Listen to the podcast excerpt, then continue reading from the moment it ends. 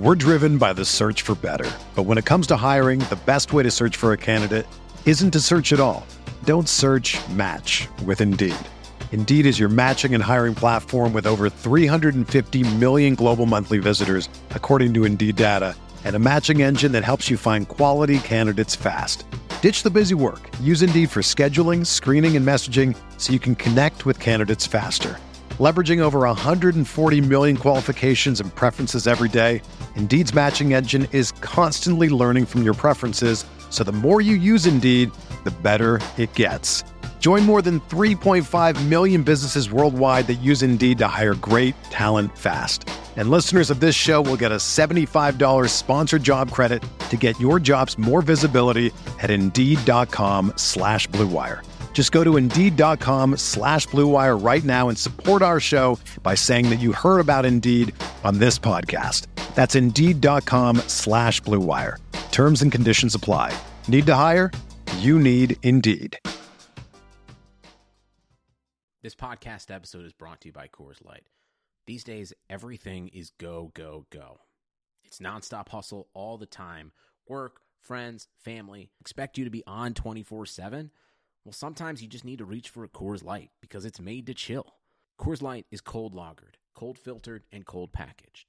It's as crisp and refreshing as the Colorado Rockies. It is literally made to chill. Coors Light is the one I choose when I need to unwind. So when you want to hit reset, reach for the beer that's made to chill. Get Coors Light in the new look delivered straight to your door with Drizzly or Instacart. Celebrate responsibly. Coors Brewing Company, Golden, Colorado.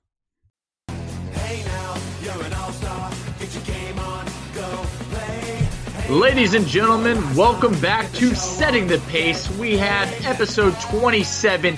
I am Mike Facci, joined by Alex Golden as always. Alex, when it comes to number 27, what kind of Pacers uh, come to mind for you? Well, there, there's two that come in mind, but I did some research. There are four players that have worn number 27 in Pacers history. Can you give me the four? Um, off the top, I know my main man who came on the show earlier this year, Jordan Hill. That's it. Uh, some people might forget about his short stint here was Primoz Brezec. He was taken Ooh, yeah. in the expansion draft by the Charlotte Bobcats back in 2004. Uh, back in the 90s, we had a guy by the name of Duane Ferrell. And back in 1979, Kevin Stacom, also wore number 27 for the Pacers. But let's tell the people about number 20 who we're having on the episode for today. You guys are definitely going to enjoy this interview. We had Trevor Booker on the show, giving his keys to being able to beat Boston in game two and steal home court. Some very valuable insight coming from Trevor, and uh, also talking about what's ahead in his career. Alex, what can the viewers look forward to in this episode? A lot of fun stuff. Trevor Booker goes down memory lane a little bit from last year's season. Talks about last year's series against the Cavaliers. Talks about Lance Stephenson and the energy he brought to the team. He also talks about those great shoes that he had Kixtradamus make. And we, we got a little bit into him and Jordan Hill being cousins, like you talked about on your podcast podcast with Jordan Hill a couple episodes ago. He kind of goes into it a little bit as well. So yeah, just some really fun insight as long as uh, along with just great you know insight on the Pacers and Celtics for this series. Guys, there is nobody better to tell you how to beat Boston than Trevor Booker, who was literally on this Pacers team last year playing for Coach McMillan. So you'll enjoy this one. Oh yeah, and also I got to throw this in. He talks a little bit about the player he thinks has improved the most from last year to this year. So you have to listen for that because that was an awesome, awesome take. So all right, guys, we'll get out of the way. Hope you guys enjoy today's episode with the one and only Trevor Booker.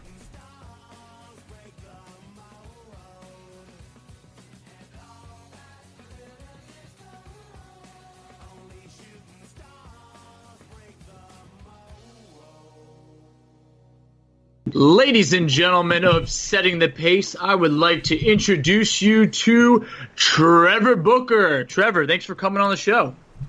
Yeah, thanks for having me. Ah, it is our pleasure. Trevor, I am a big fan of not only your career, but also your time in Indiana. So thanks a lot for coming on. Yeah, no problem. So, Trevor, we're also joined by my co host, Alex. Alex, would you want to kick this off? Yeah, sure thing. So, Trevor, I guess just to kind of get a quick breakdown from you, uh, game one, obviously, the third quarter was what everybody keeps talking about. Pacers go two for 19. What did you see in that quarter right there that you thought the Pacers could, you know, maybe just besides making shots, work on to maybe try to come out a little bit stronger in third quarters because they've struggled this year, uh, especially recently, coming out flat in third quarters. What can they do to change that? Um, well, honestly, I think you know their game is just were missing shots, and that led to um, you know a, a Boston uh, Celtics win. You know, mm-hmm. um, it was unfortunate because you know the Pacers they've been playing great all year. You know, even without their you know their best player, they still held it down, and you know they still gave themselves a chance to um, make a, a, a nice playoff run. Um, you know, they, they're playing a Boston Celtics team that's you know maybe you know arguably has the most talent in the NBA, um, but you just never know what you're going to get from that team. Um, so I think it'll be a fun series. Just you know, with Boston being such a, a, a great group of talent, and you know, Indiana being a the great team that they are. You know, just they just have so many weapons, and they play you know well with each other, and you know they they have it figured out. Uh, they're just missing. They're missing it key ingredient in, in big.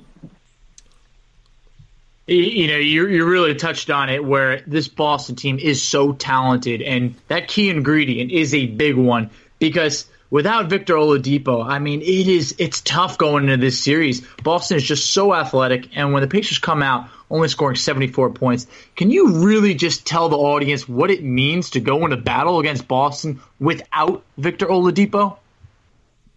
Um, it's tough. You know, you, you're definitely going to have to be on your game, especially you know in the playoffs. You know, um, the, the talent level, you know, really comes out in the playoffs. And you know, all teams play hard because they know if they don't, you know, they're going home. So just to play somebody, you know, that's that talented, um, you know, it's going to be tough without your best player. Uh, but Indiana, you know, if anybody can figure it out, it's Indiana. They play it well, you know, all all season. Like I said, um, and, and, they're definitely not going to back down. They're going to give uh, the, Celtics a fight. I want to ask you a little bit about Coach Nate McMillan. There's um, a lot of people have just been like in shock with how well he's done with this team, especially without Victor. And for playing playing for him last season, what kind of adjustments do you think he'll make heading into Game Two?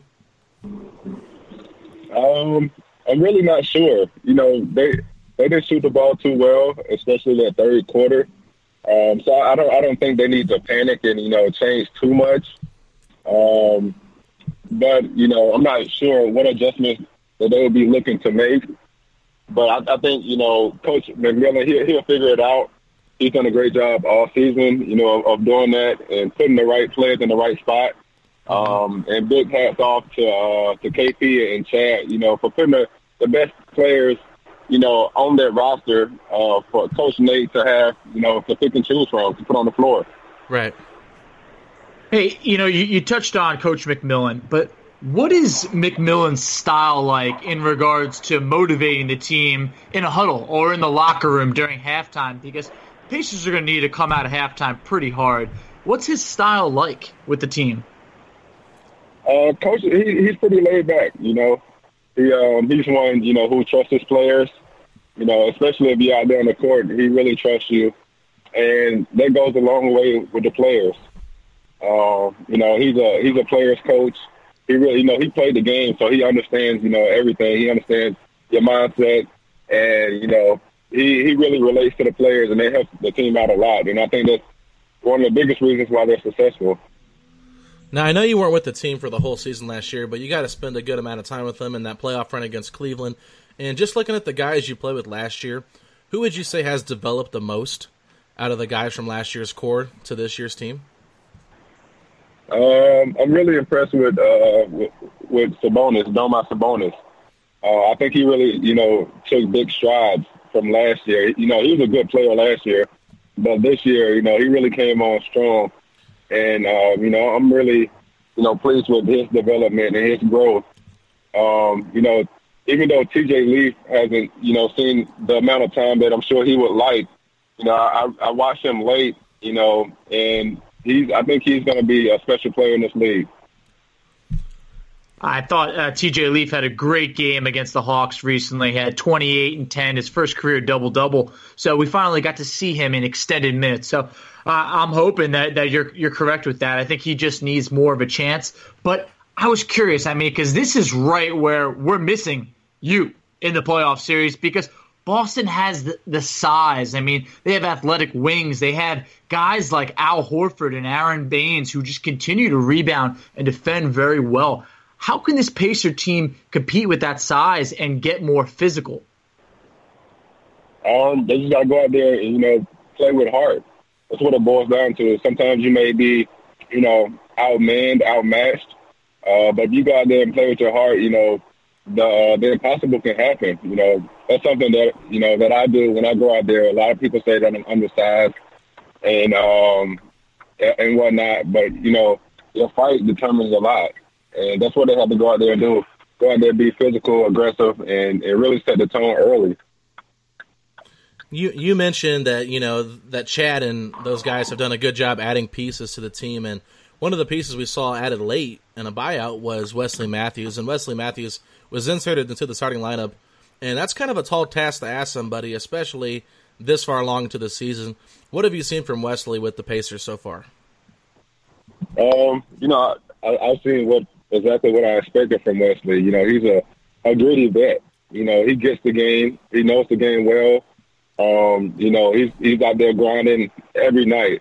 He know what it takes to succeed, and you know, and, and take the team to that next level. So I think it was a huge pickup for the Pacers. Um, you know, he's one of those guys that are that's going to go out there be a leader.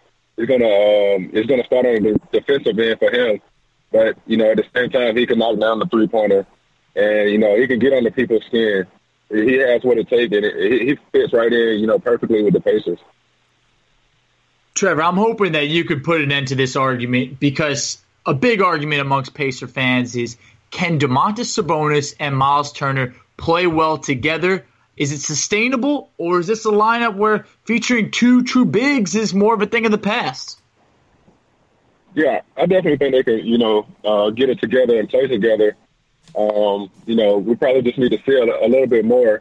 The reason why I say I think, you know, they can mesh well together is because, you know, Domas is one of the best rollers, you know, in the game, pick and roll players uh, in the game.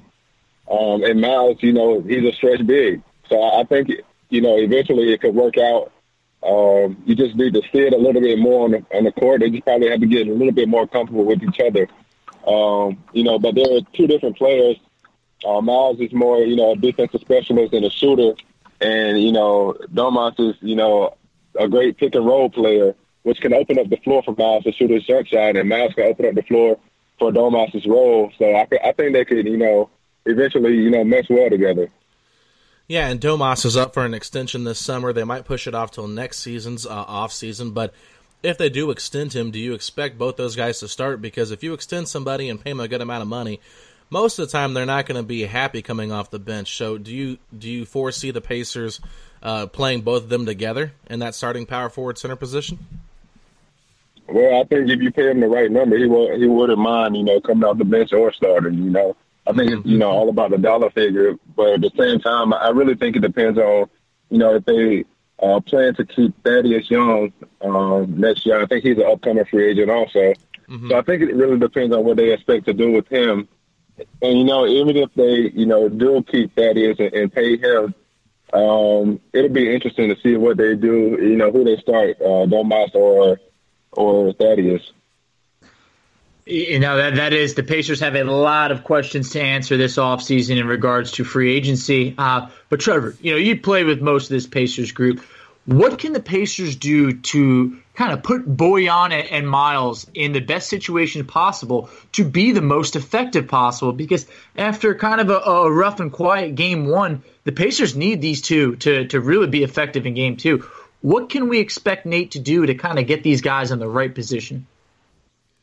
Uh, honestly, I don't. I don't expect him to do anything. I think it's on uh, on uh, Bogey and Miles. You know, I, I think they understand um, you know, what happened game one. So as a player, you just got to come out with a different mindset and, you know, realize that, you know, things happen. You're not going to play your best every game. Um, you know, but I'm sure they'll come out with a different mindset the next game. So, Trevor, you know, man, last year I, I got to give you guys credit because that Pacers team really pushed LeBron to the edge in, in Game Seven, a hard fought series. How badly did you and that Pacers group want to be the one to dethrone LeBron in the East and move on? Oh yeah, we, we we really felt like that we could win that series. You know, going into that series, you know, a lot of people picked us to lose um, in four games. You know, one guy even said three games. You know, trying to be funny. Yeah, uh, I nobody remember that. nobody act. seen the series go. Yeah, nobody seen the series going seven games. Um, but if you if you watch that team, you know, um, all year long, they would understand. Uh, you know that we were a, a, a battle, a team that you know battles, and a team that's about grit and that, that doesn't give up. And then we were going to go out there and fight. Um, but you know, not too many people gave us a chance, and you know, we didn't we didn't like it. Uh, we took that onto the court and made the most out of it. Um, I felt like you know we still should have won that series, um, but we we almost had it. We fought we fought our butts off.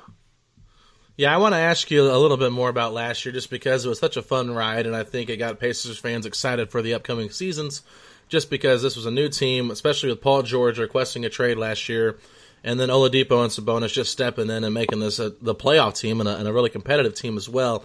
One of the guys that fans loved, and he's no longer with the team, is Lance Stephenson.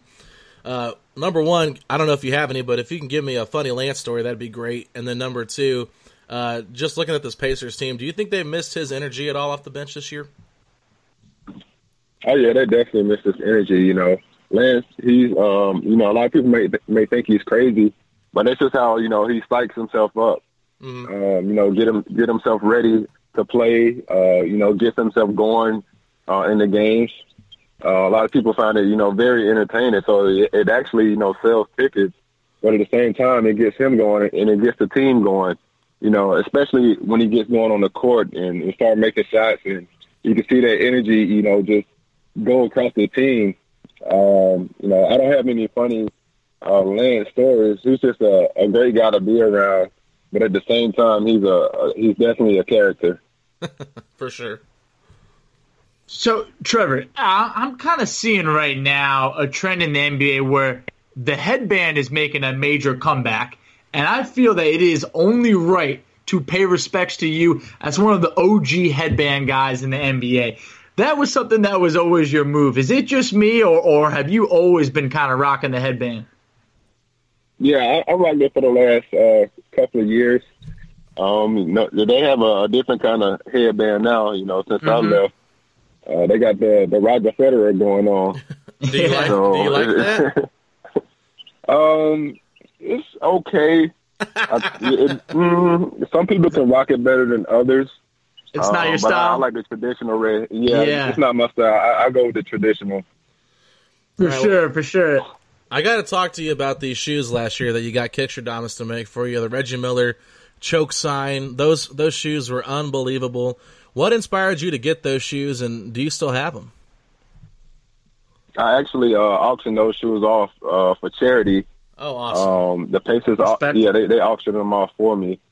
Um, I was just thinking, you know, I, I had a relationship with Kick Kixtradamus, and I was thinking, we, well, we both were thinking, you know, what could I put on shoes for the playoffs that would be pretty dope? And I was just thinking, thinking, and thinking, and then, you know, I, I thought about iconic players uh, from the past, and Reggie Miller came up, and that's the first thought that came into my head. So I just had him put it on the shoe. It's pretty dope. That's awesome. Oh, it was. Those were definitely uh, those caught the eyes of many people to start uh, to start the playoffs last year. But I had your cousin Jordan Hill on the show earlier this year, and he was telling me a little bit about those backyard battles that you guys had growing up in basketball. Said that you were kind of the one who introduced them, but I want to hear about it from you. What were those battles like growing up on the court, backyard? To Oh, say. just a typical competition, you know. But this, uh, we lived in the country, so deep in the country, so we had to make our own entertainment. And fortunate enough, we had a a basketball um, court, you know, right in the backyard. So you know, we would go outside and you know have dunk contests we would play, you know, one on one. You know, my brothers were out there. We played two on two.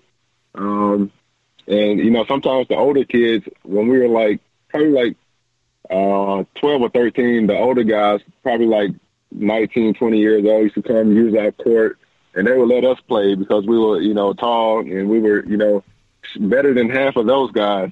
So it was always fun, but at the same time, you know, it was definitely a competition. We tried to, you know, beat the mess out of each other.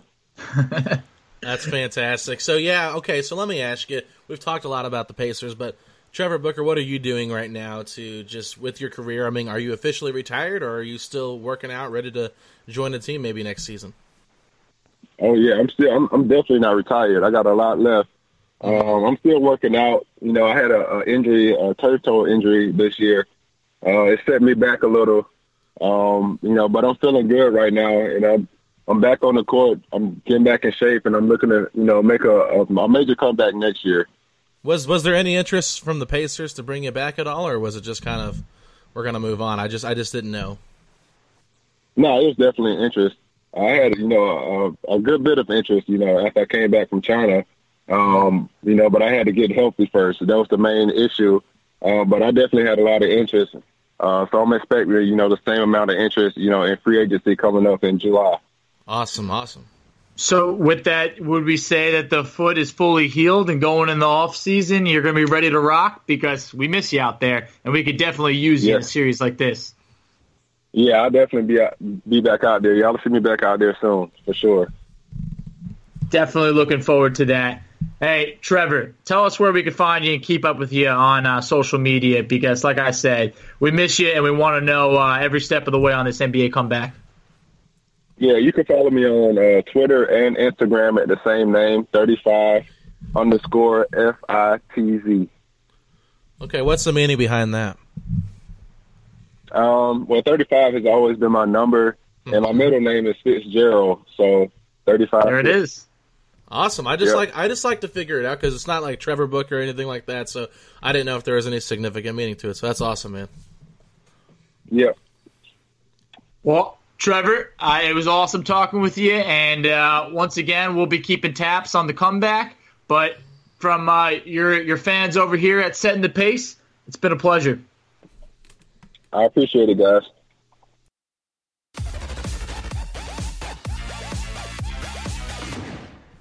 Alrighty, everybody, that wraps it up for another episode of Setting the Pace. Make sure you follow us on Twitter at Setting the Pace 3. You can follow our co-host Tyler Smith, who's not with us on today's episode, at Tyler Smith underscore ISL. You can follow the great Mike Facci on Twitter at underscore F A double C I. You can follow me on Twitter at Alex Golden NBA. Make sure you subscribe, rate, and review to all of our great podcasts on iTunes, Apple Podcasts, and if you can't check it out there, go to Spreaker.com backslash setting the pace or type in my name alex Golden. you can find the podcast there. And until next time we'll talk to you later pacer nation. Peace out. Let's go pacers